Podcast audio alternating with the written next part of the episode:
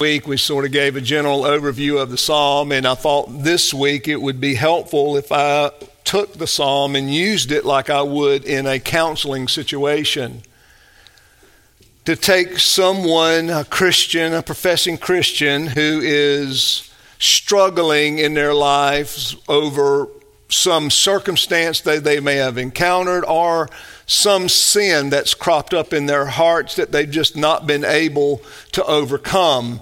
Psalm 1 is a psalm that I have used regularly to help brothers and sisters understand where they are in God's grace and how they need to progress, how they will progress on if they follow the teaching of Psalm 1. So, brothers and sisters, I'm going to read verse 3, and that'll be the verse that we'll focus on this morning.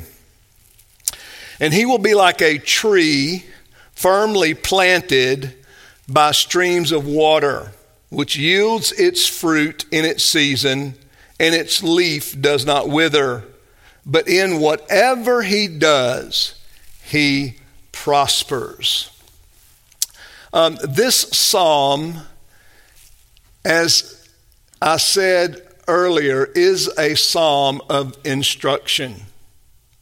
It's a psalm that we are to learn from. It is gives us guidance and instruction about who we are and about how we can live that blessed life, that happy life that God has called us to in Himself.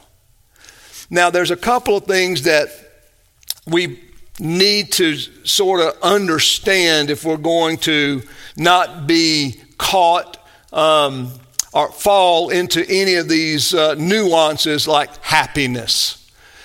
I mean, some Christians are very averse to happiness. For some reason, they believe that uh, following God is a um, is a, such a hard, arduous work that well, smiling or being happy happy about it is a little sinful. And uh, the Puritans have gotten a very bad reputation. Uh, unbeknownst to them, I mean, they certainly didn't promote it in any way. They were very serious um, followers of Christ, but at the same time, they weren't unhappy people. They didn't promote unhappiness. In fact, they fostered happiness and believed in what they would call the merriment of life. They just saw that the things that we ought to be merry about were some of the simple things of life. The things that are kind of right in front of us. Oftentimes we're looking for things to make us happy when they're really right there in front of us. And we're not making use of those things. So the Bible's not averse to happiness. In fact, I would tell you, and it is in relationship to many of our Reformed um, fathers that well, happiness is a very much a part of the Christian life. Joy, peace, resting in Christ. To rest in Christ is to not be wearied by all of the workings out of uh, trying to work our way into heaven. If you're trying to work your way into heaven, well, you're wearing yourself out because you're never going to make it. You're never going to work yourself into a better condition. How many times have you heard, or maybe you've even said this? Well, I'll come to Christ when I am better. I've got some things to settle in my life, but when I settle those things, I'll come to Jesus. I've witnessed to hundreds of people, and that's not an exaggeration. And I've heard that over and over. Well, I'm not ready, but when I get ready, I'm going to clean my life up and then I'm going to come to Jesus because I'm serious. Well, that's backwards. Because as we learned about the publican, you can't clean your life up enough to be accepted by God. No matter how much cleaning you do in your heart, there's still that much more to clean up and to deal with and to address. And we oftentimes can put old sins behind us, but only to encounter new sins. Why? Why does that happen? Because we haven't yet dealt with ourselves.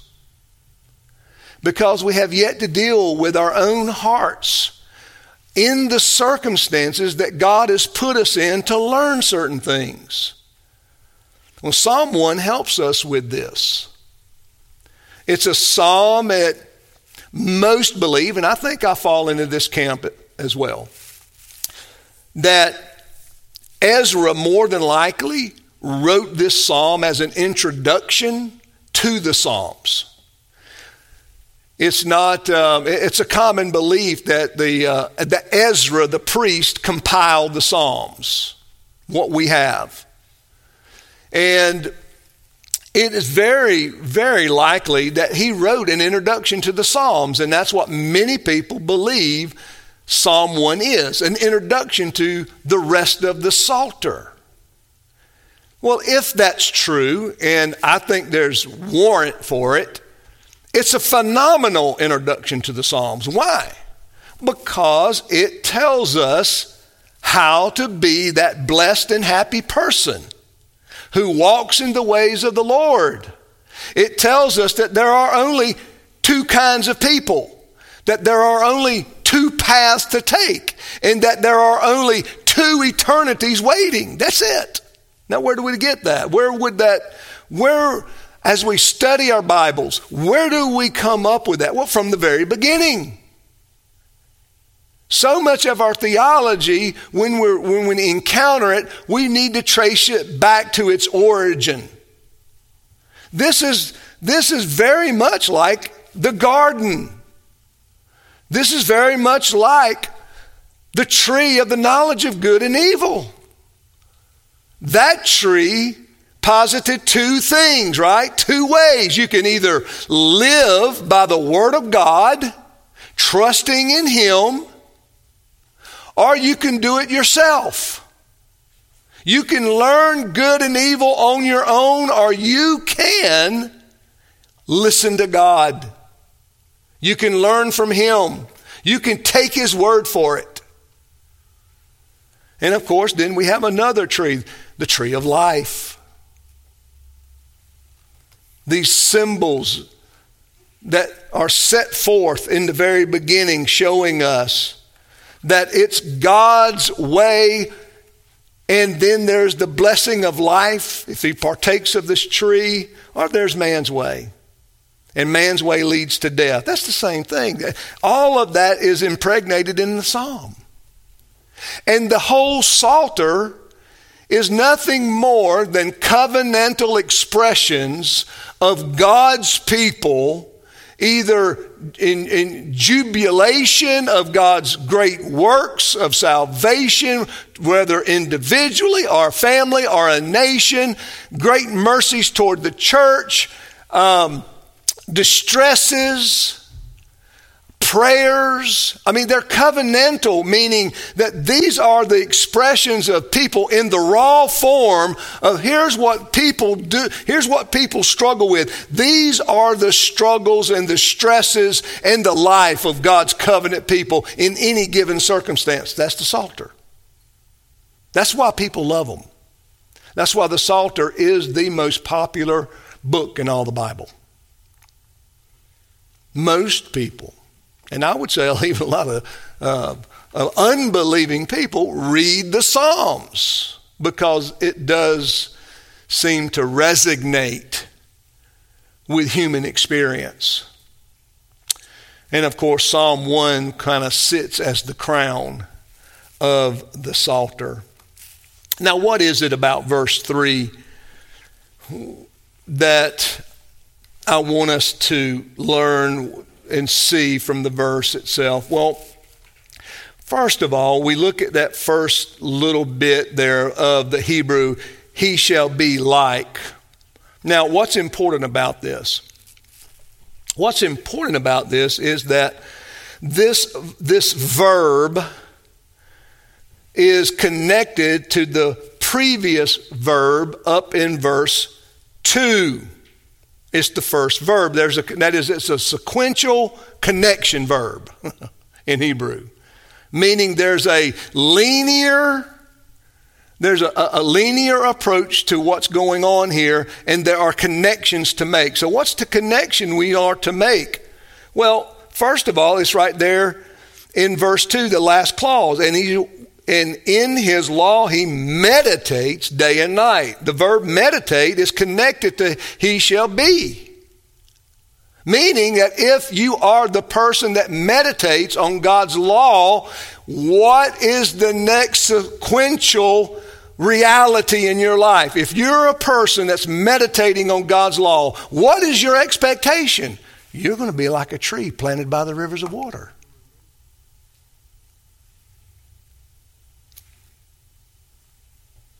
It's not magical, right? It's not a great Eastern mystery. Christianity isn't like that. It's not a club. You don't join a, you know, it's not like the Christians in the church. Then you've got, you know, your general Christians and then you got those real serious Christians. Now, I knew there are serious Christians, but it's not a club. That is, this is, this is, this is supposed to be for all of God's people. This is a description for all of God's people, right? And this is what we need to grasp and understand if we are going to be useful and profitable and uh, have that persevering vitality in our lives. If we want that, if we want that to be true of us, well, then we, we would study verse 3 and we would make the connections. That is, that person who delights in the law of the Lord, well, he meditates on it. He studies it. He listens to it. He reads it. He interacts with it. She interacts with it. It's, it's more than just that weekly interaction here and there. It's ongoing. You can, you can see how, the, uh, how he put it together day and night. That sequential practice, if you will, day and night. And again, it complies with that verb that verse 3 starts off with He shall be like, right?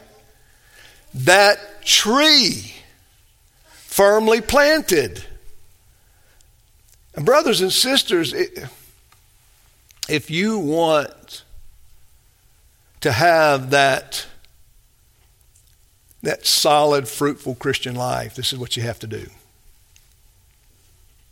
It's what you have to do. You want to overcome sin in your life. You want to overcome the difficulty. You want to overcome those habits, patterns in your life. You have to develop new habit patterns, those things that God has commanded of you to do. And, and then you can say, well, God doesn't command me to read my Bible at 8 o'clock in the morning and at 9 o'clock at night. No, I would say that isn't in the Bible. I would say it's more than that. How? Well, I mean, you don't have to have your Bible in your hand to think on it. You can memorize a verse and carry that with you. You can put it on an index card, carry it with you. I, I, would, I would challenge you to just take a verse. Most of you may even have this psalm memorized. I mean, it's a psalm that a lot of people memorize. I would say I have committed it to memory a few times myself. But to put something on an index card and just, I mean, we live in Atlanta, there's a lot of traffic. You can sit there in a, in, in a line of traffic at a light that's red, not green. And you could read that index card three or four times. And you would be surprised by the end of the day, by the end of the week, you would have it memorized. It'd be implanted in your mind. The point that the psalmist is making this person that's extremely blessed and happy, the one who is opposed to the world, and that's verse 1. The reason that this person does not walk in the counsel of the wicked, nor stand in the path of sinners, nor sit in the seat of the scornful, is because they are not of this world. They, they are not of this world.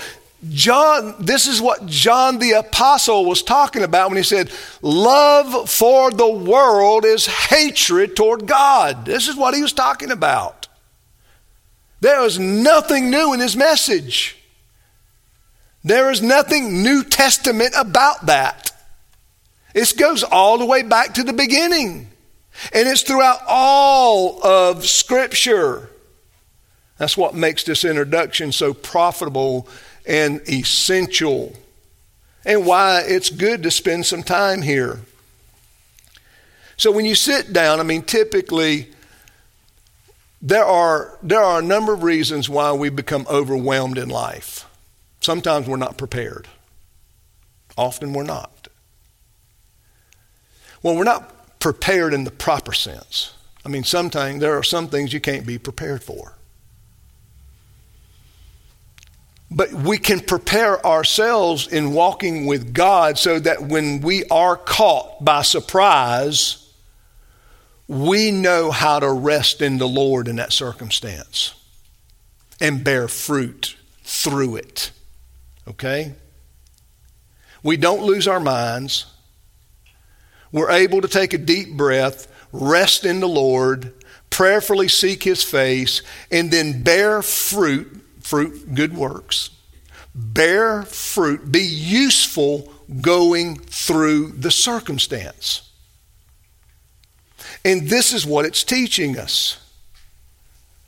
It all begins, of course, with the Lord's Word, God's Word, God's law. You know, the word law, Torah, in the Hebrew simply means the way. Well, the way the way you should go, where you should go. That's is simple. There's man's way and there's God's way. And it doesn't matter if it's academia. I mean, it doesn't matter who over here is in the collective, it's still man's way if it's not God's way. Even if it's the twisting of scripture, it's man's way. It's man's it's man's attempt to justify himself over here, as we learned this morning, right? And often it's in the hardships that we do justify ourselves. Why? Because we want to do certain things in the midst of whether it's like, well, you know what?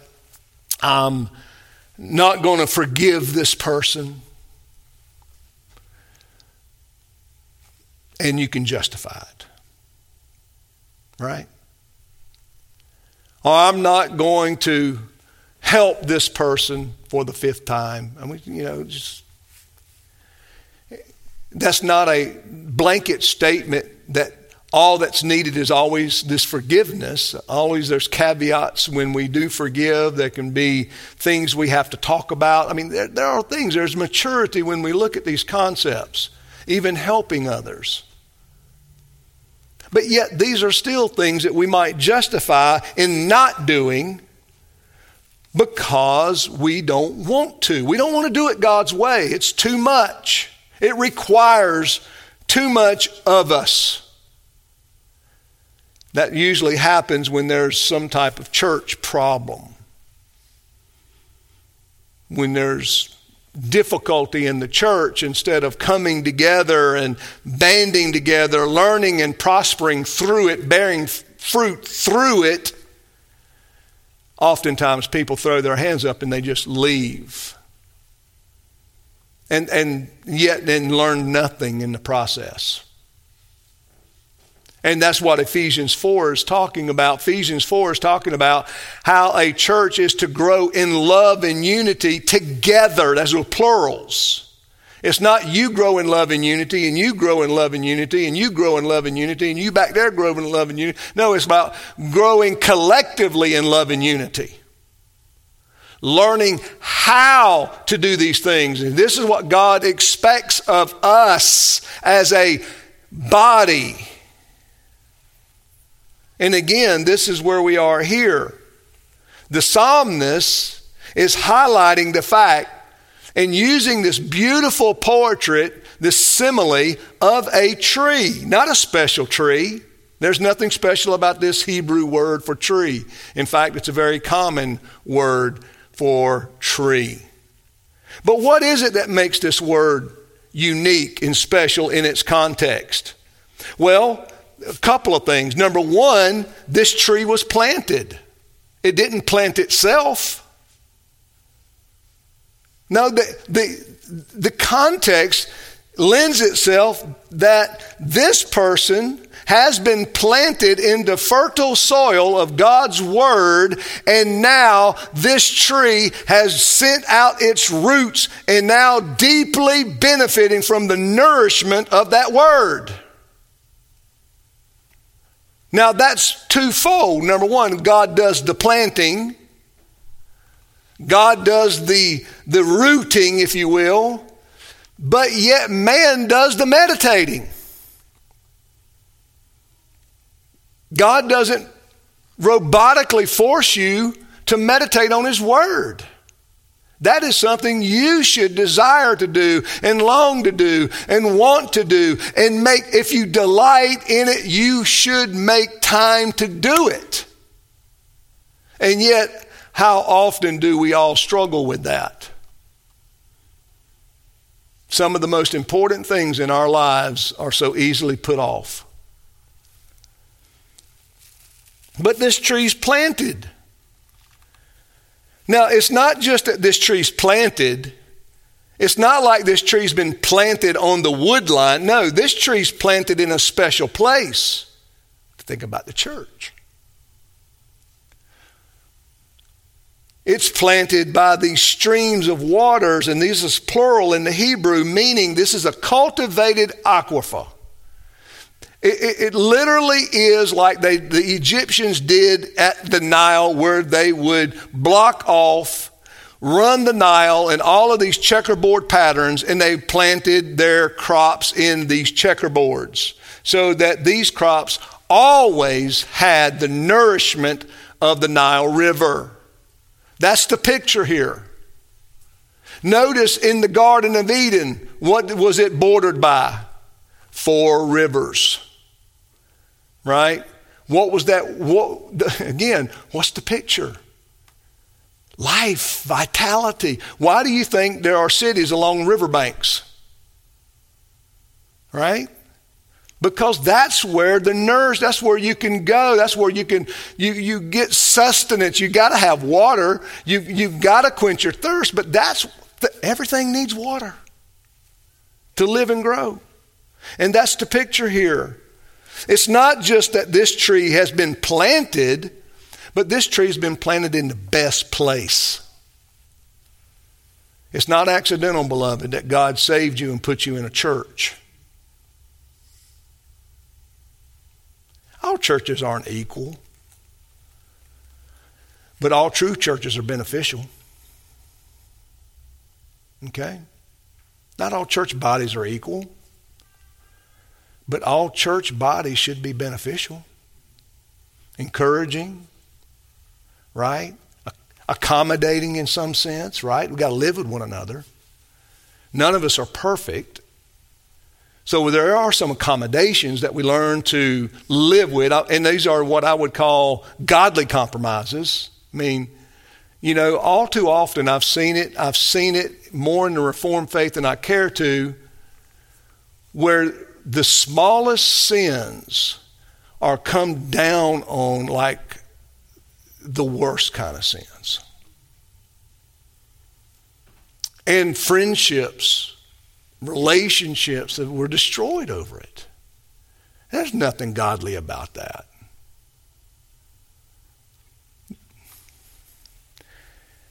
But some people find that type of Christianity a lot easier than this type of Christianity. You know, growing in grace, benefiting from what God has put before me, helping me understand that if I'm going to prosper, I am going to have to feast upon the Word of God. I'm going to have to know it. In fact, hold, hold your Bibles there I mean, look at Joshua. Look at Joshua chapter 1.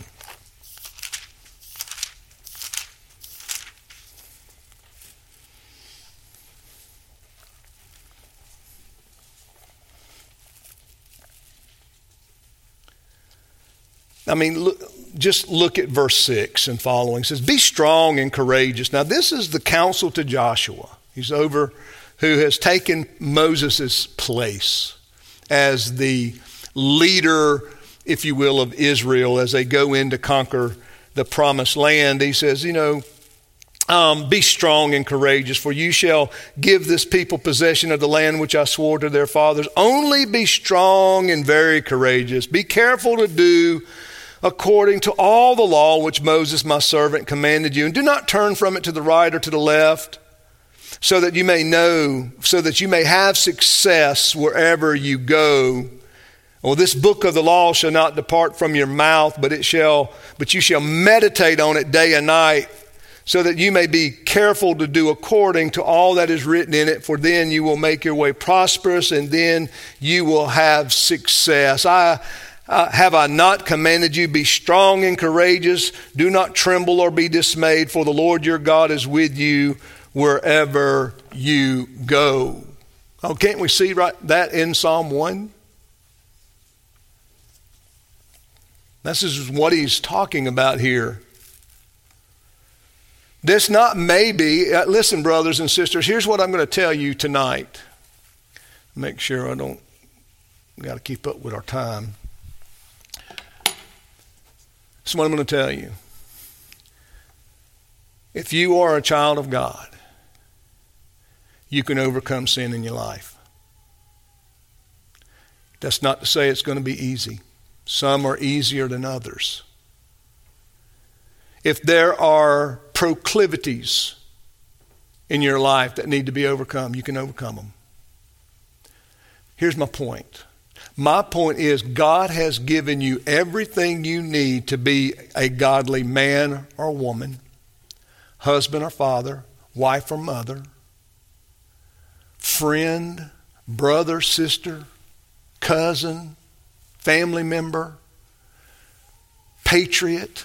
Anything you need to do what God has called you to do, God has given you the resource to accomplish it.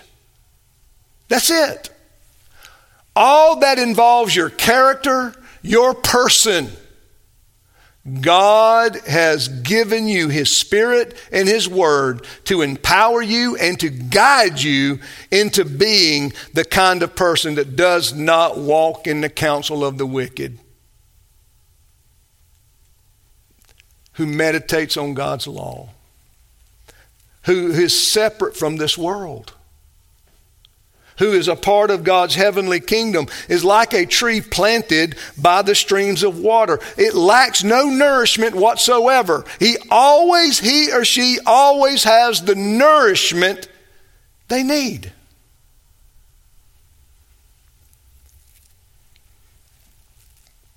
And I guess I can say this, even though I passed over it and just brushed on it last week.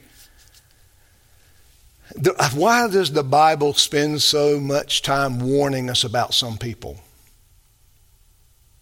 Because one of the easiest ways for you to fail as a Christian is to be around the wrong people. That's to it. Befriending the wrong person, marrying the wrong person. I mean, sometimes, I mean, sometimes parents have to deal with their children like that. Sometimes siblings have to do that, similar things. But the reason the Bible speaks to that all throughout the scriptures is because one of the easiest ways to get someone to fail is to associate with the wrong people. That's just all there is to it. And we have a whole book called Proverbs on it. Okay?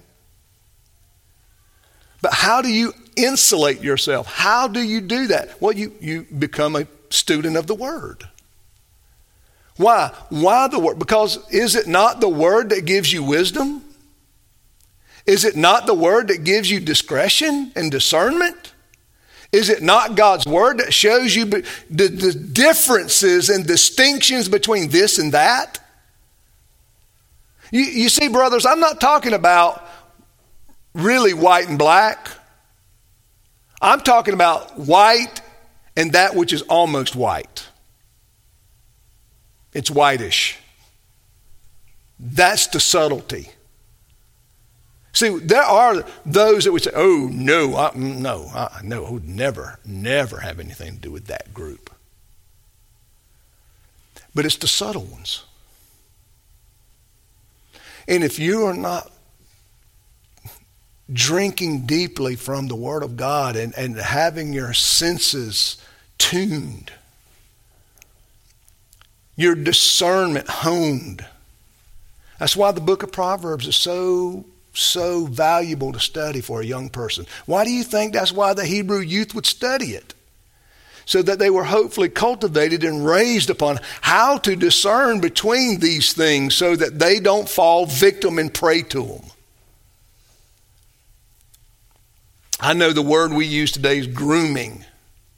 Well, I just read a whole thing about how they do it. And, I, I, you know, it's not funny, but in the sense, is there anything new under the sun? And what's the first thing they do? Accept them.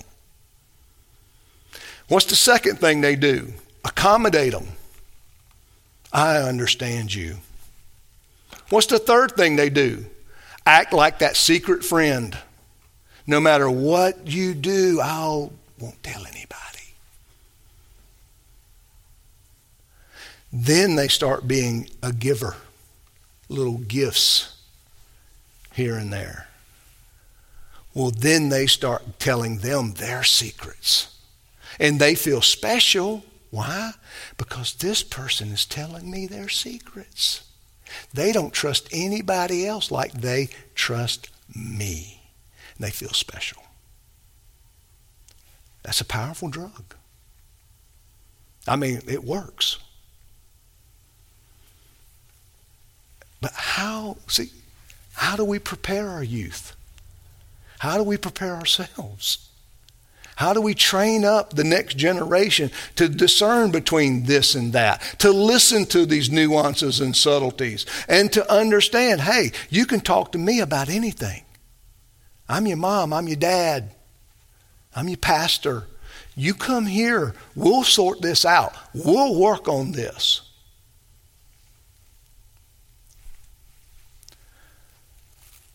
Brothers and sisters, listen. The whole picture there in verse 3 to be like a tree planted by the streams of water. It, it's, the whole idea is that of this ongoing nourishment, lacking nothing. That's at the first part of the verse. Notice the second part, which yields its fruit in its season. All right, a couple of things there, and we'll look at John 15. First of all, fruit trees do bear fruit. There is not a fruit tree that does not bear fruit that's worth keeping. Okay? The, what's the picture in the Psalms is that no, you're like a fruit tree planted by all of these benefits. What's Remember the Hebrew verb I told you about? The linear consequential progression. What's what? If you have all that you need, the vitality, you, you, you, have the sustenance, the nourishment, all that you've been given, what's the result of that going to be? Fruitfulness. Fruitfulness. It's not that you might bear fruit. No, you will bear fruit. And you're going to bear fruit in its proper season. We all know when apple season is here. We know when the apple trees are going to fruit. We know when the orange trees are going to fruit. Why?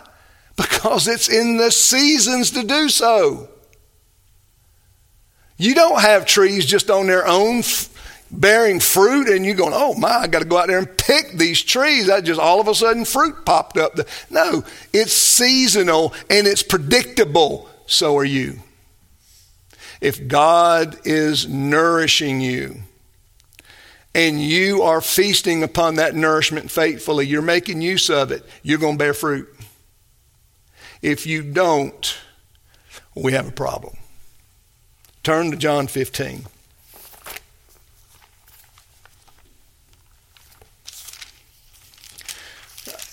As we read John 15, let me remind you of Matthew 13. Remember, out of the four soils, only the last soil that bore fruit was the acceptable soil. And this is in keeping with that. This is this is not at all, this is consistent all the way through the Bible. Look at verse 1 of 15. I am the true vine. My Father is the vine dresser. Every branch in me that does not bear fruit, he takes away. Now, every branch that bears fruit, he prunes it so that it may bear more fruit. Now, let me stop there. Now, notice does he prune the fruitless branch? No. It's taken away. Because what's the ex- expectation of this branch in Christ? Fruitfulness. You have been planted, brothers and sisters, in Jesus to bear fruit, to be useful, to do good works that, for the glory of God, without exception. If you bear fruit, then God is going to prune you to bear more fruit. So you're either fruitful or more fruitful. Take your pick. You're either fruitful or more fruitful. Because God is going to prune you. What's this pruning? Well, these can be the providential hardships of life. You have an anger problem. You have a lust problem. You have a greed problem. You have a lazy problem. A consistency problem. You have a follow through problem. All of these things may hinder you from bearing much fruit. So the Lord again comes and chastens you so that you what? Bear even more fruit than you're bearing because He puts you in the crucible, if you will, to hone you, to shape you, just like taking a block of wood that's got some rough edges on it. I'm Gonna sand it down, make it smooth and useful. So God comes into our lives and prunes us.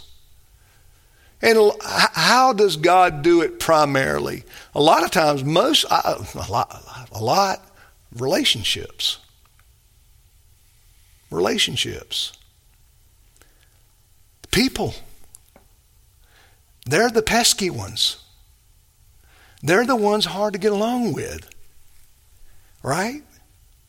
I, have heard people say, I could do. You know, I find myself, I could be a loner sometimes, but, you know, you say, I could be better off without people.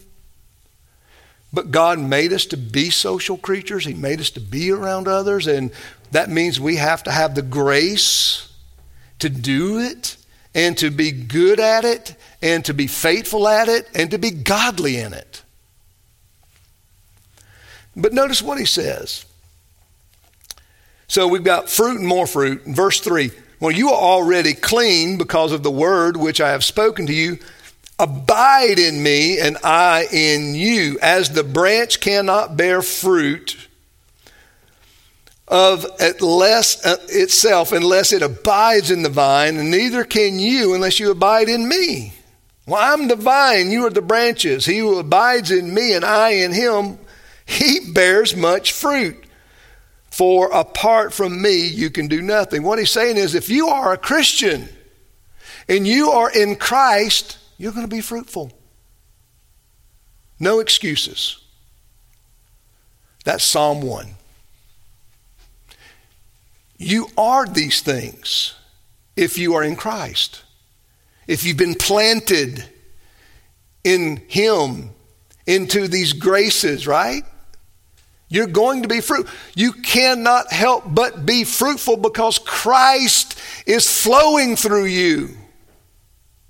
And he says, if you abide in me, you will bear fruit. That means, brothers and sisters, again, the psalm of instruction, you and I in Christ have the ability to grow in our character. We can be, we can be patient people, loving people, compassionate people, courageous people, faithful people, consistent people, useful people. Not perfect, but we can be all those things in Christ. And it doesn't mean that it doesn't take some a little more time to get there than others but we're all fruitful and we all can possess these things because of Christ. And again, you can see right down there um, in verse 11 ties back into Psalm 1 nicely, I think. These things I've spoken to you that my joy may be in you and that your joy may be full. One of the things that ought to make us happy Christians is that we are fruitful and useful in the kingdom of God. That is, we are glorifying God. We are uh, prospering and, and able to glorify Him and grow in our character and take our circumstances and use them in a way that benefits the kingdom of God. What a blessing! What a blessing. So he's a fruitful person. Now, in this other clause there, and its leaf does not wither, I mean, that to me is perseverance and vitality. Um, I think it's Psalm 92. Let me see if that's I got the right one.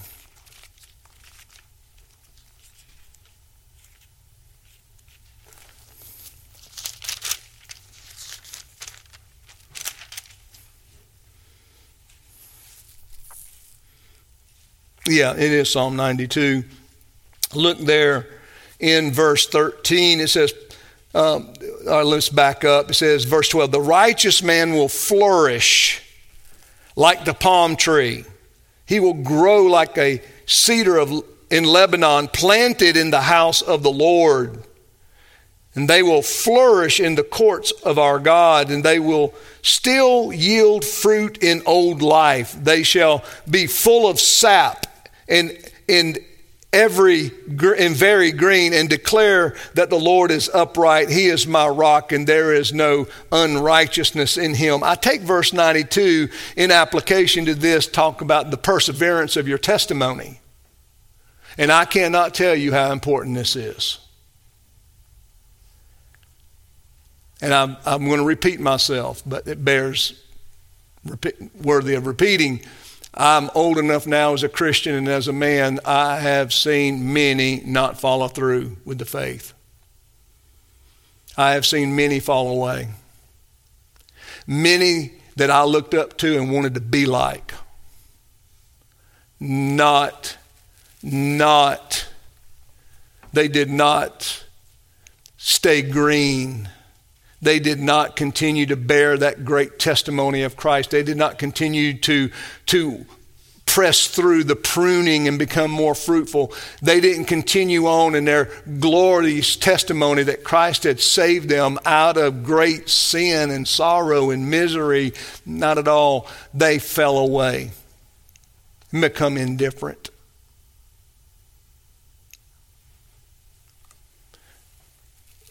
Verse 3, brothers and sisters, is talking about your testimony. How are you going to preserve your testimony? Well, you better meditate on God's law day and night. How are you going to maintain that vitality in old age? You better meditate on the Word of God. Learn how to use it in your old age.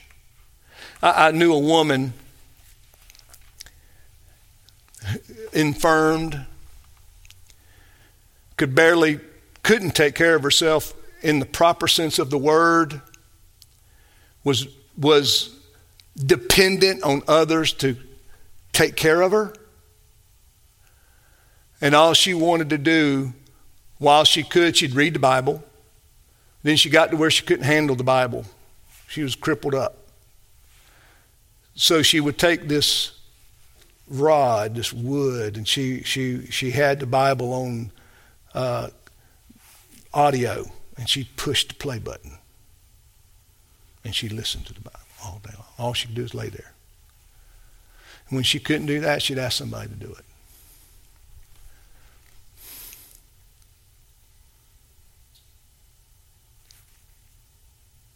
That's a testimony of the love of Word of God. It had been so easy for her to give up. It had been so easy and justifiable for her to lay there in, in agony and pain that she was in. But she wanted to listen to the Word of God over and over and over and over. I don't know how many times. But it was never enough.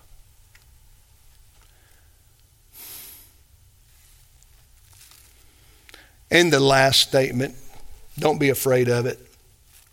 In whatever he does, he prospers. What is this verse? What is that clause dealing with? Favor, God's favor. Does it mean you're going to be the next Bill Gates? Just the righteous version of it? No.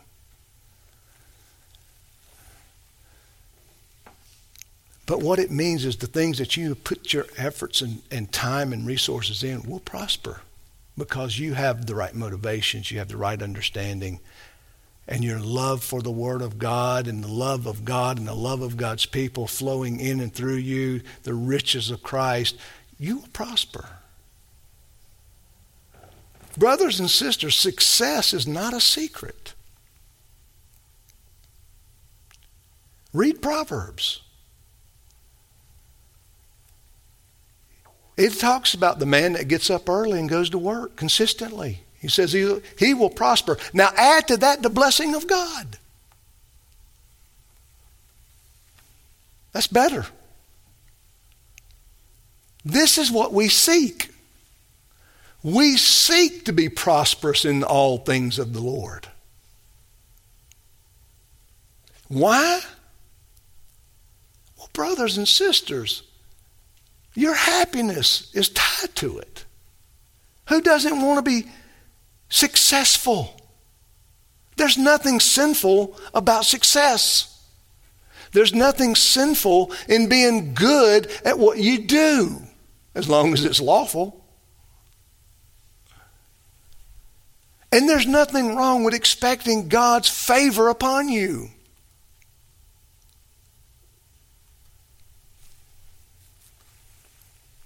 You think about the Apostle Paul, he says, I've learned to be content with much and with little. I've learned, I mean, I've had a lot, and then I've had it all taken away. And Paul would never say he's poor. I'm rich in Christ. The best thing we can do when we prosper is prosper in our character character. The Bible tells us that a man's word is better than gold and silver. Do you believe that? Be a person of your word.